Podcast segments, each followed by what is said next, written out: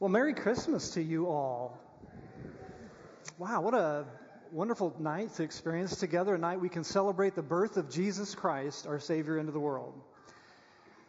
Which story um, reminds me of when my wife Jody was pregnant with our first child, Noah.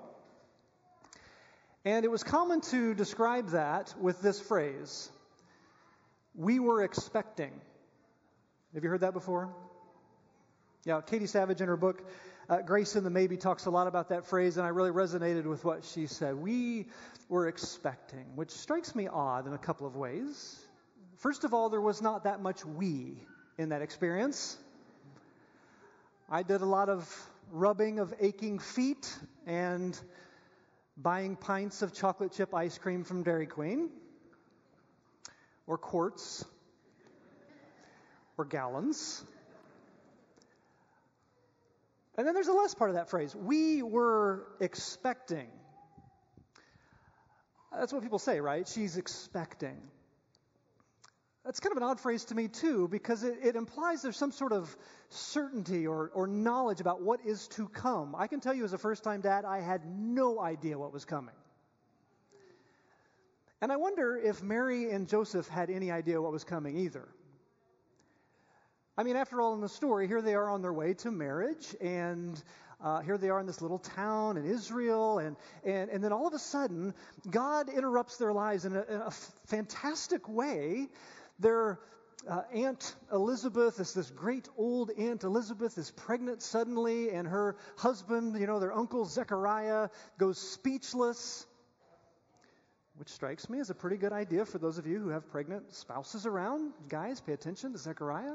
Speechless is not a bad way to go. And then the angel Gabriel comes in and announces in this sort of tiny little hick town of Nazareth, nowhere, to Mary that she's going to have a child. And this is what he says He will be great and will be called Son of the Most High. The Lord God will give him the throne of his father David, and he will reign over Jacob's descendants forever. His kingdom will never end. Well, that's a lot to expect, isn't it? And her question shows as much. How will this be, Mary asked the angel, since I am a virgin? And the angel answered, The Holy Spirit will come on you, the power of the Most High will overshadow you, so the Holy One to be born will be called the Son of God. I am the Lord's servant, Mary answered. May your word to me be fulfilled. Now, what in the world could you expect from all of that? When uh, Jody was pregnant again with our first child. There were some things that we did expect. We expected, oh, morning sickness, I suppose. We'd heard about that. We expected food cravings, you know, we'd heard about that. Mood swings. Boy, Jody did not handle my mood swings very well. And I'm just going to level with you. Buying bigger pants for Jody and for me, as I recall. There were some things we expected, but mostly I didn't expect. There was so much I didn't expect at the birth of our first child. I did not expect, um, goodness, when I, the rare occasion when I cracked open one of those baby books, you know, the ones that tell you how big the baby is in the womb that week, you know, it's like a size of an apple or another piece of fruit or vegetable or something. I did not expect to freak out a little every time I read those things. But at the time, keeping a fern alive in my Dallas, Texas office was a challenge for me, so keeping a child alive seemed like a impossibility. I did not expect the way people would react, too. All of a sudden, when people started to find out that Jody was pregnant, friends and family, they started referring to Jody's belly. Up to that point, my wife only had a stomach. Or if she went to the gym, she might talk about her abs. But suddenly she had a belly, and people would touch it. And that struck me as a very odd thing to do. In fact, when I think about it now, I, it seems to me there are only a few people that have a belly. Santa Claus, I think, is one of them. And uh, beer guzzlers, probably, are the others. Apparently, pregnant ladies as well. I didn't expect that. That was strange to me. I also didn't expect uh, the, the advice we got as parents. You know, when Jody started showing to the point where people felt comfortable to ask, when is your due date? Everybody who had ever been a mom had advice for us.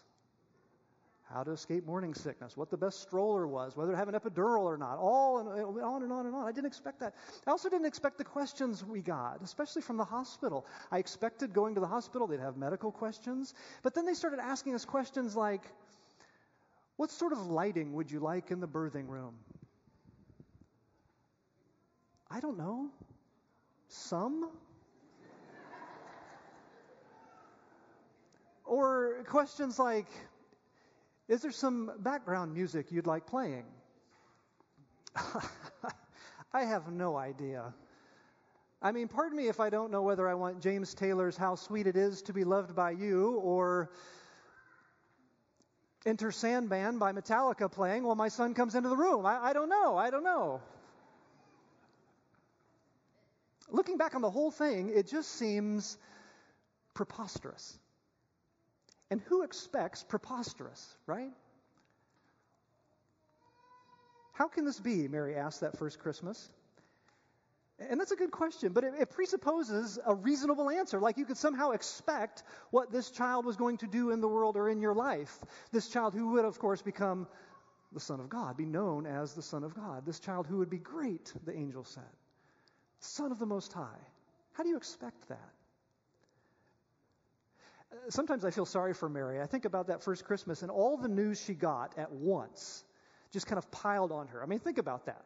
First of all, she was told, You're pregnant. And then she was told, He's the Son of God.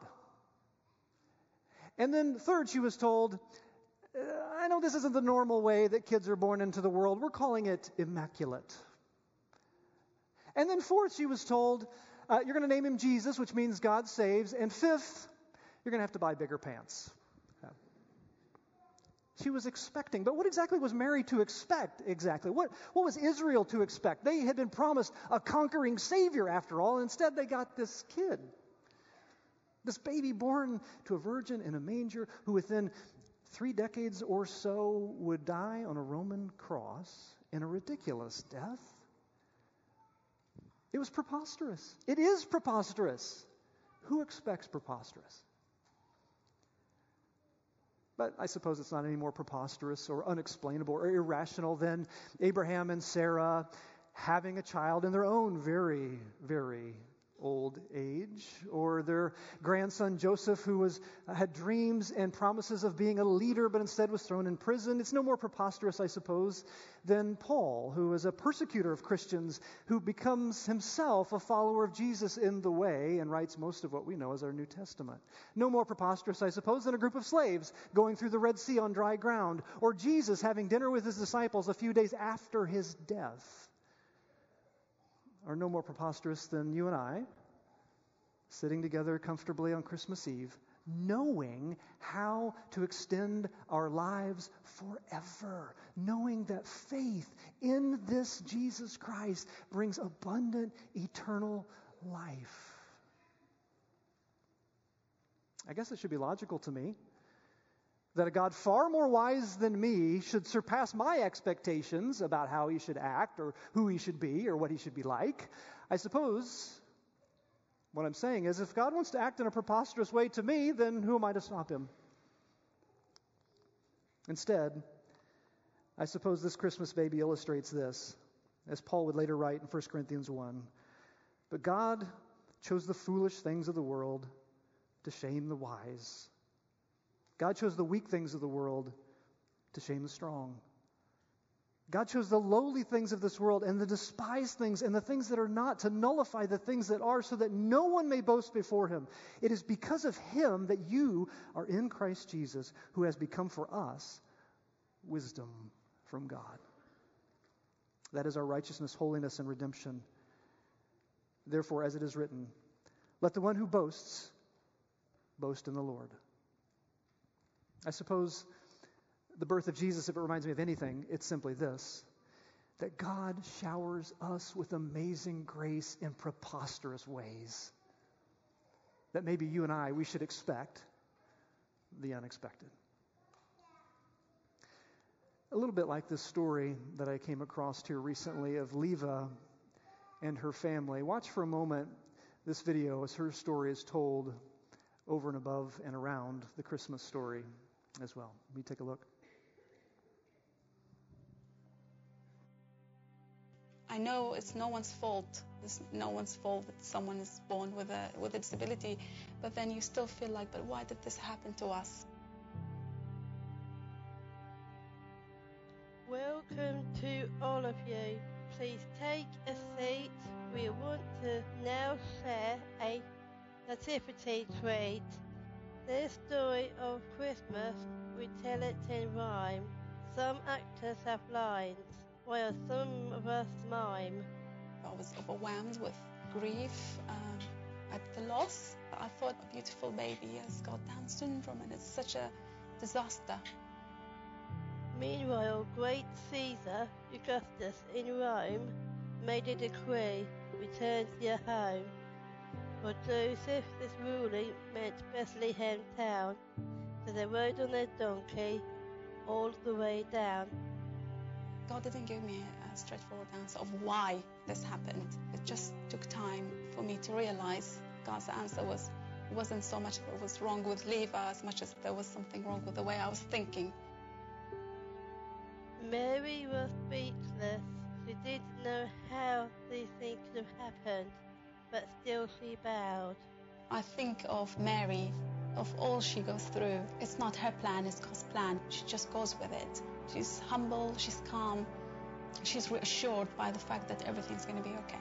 For he has remembered me, his lowly servant. From now on, all the people will call me happy. He has brought down mighty kings from the throne and lift up the lowly. What we learned um, was that God was with us. God suffered with us, and um, and He gave us the most beautiful child, and there was no reason for me to grieve or compare her or you know um, you know feel sorry for her. You know, in my old view, before she taught me, I thought she would lack. She's not lacking.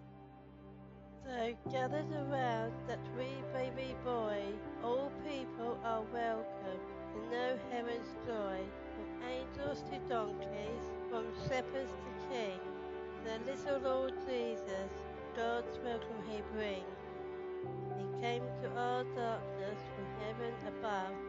He stooped to the crib and the cross out of love. He shared in our weakness and weakness and mess, and still he embraced us nevertheless.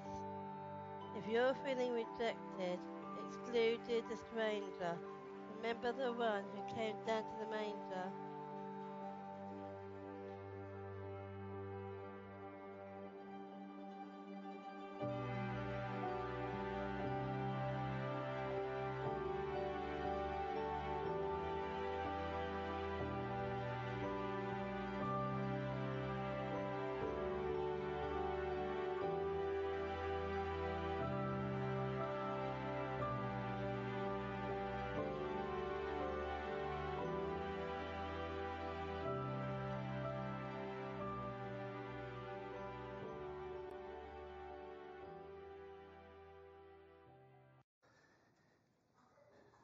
You may watch that and be tempted to think, that's preposterous. But it is joy and acceptance and love and hope. God stooped down to our level and he lifts us up beyond our wildest expectations. So much so that even tonight, as we gather on the eve of the day we remember his birth, I suppose the only response we truly can have is simply this it's to say, I am the Lord's servant. May your word to me be fulfilled. Would you pray with me?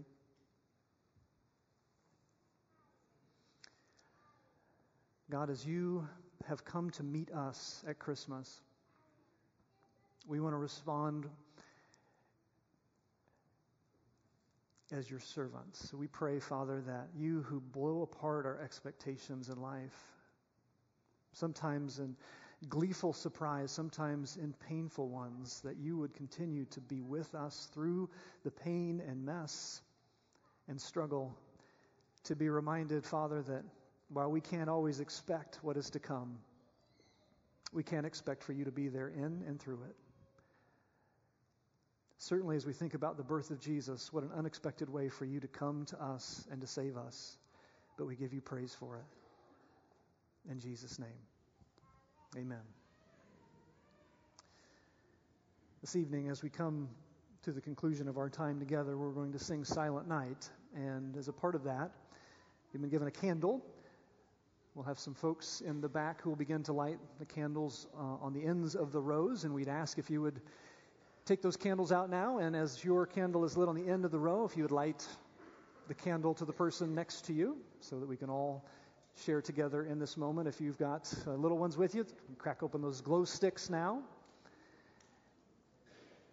And as we sing together, we're reminded of the, the beautiful picture of the light of the world coming to be with us. As John says, in him was life, and that life was the light of men.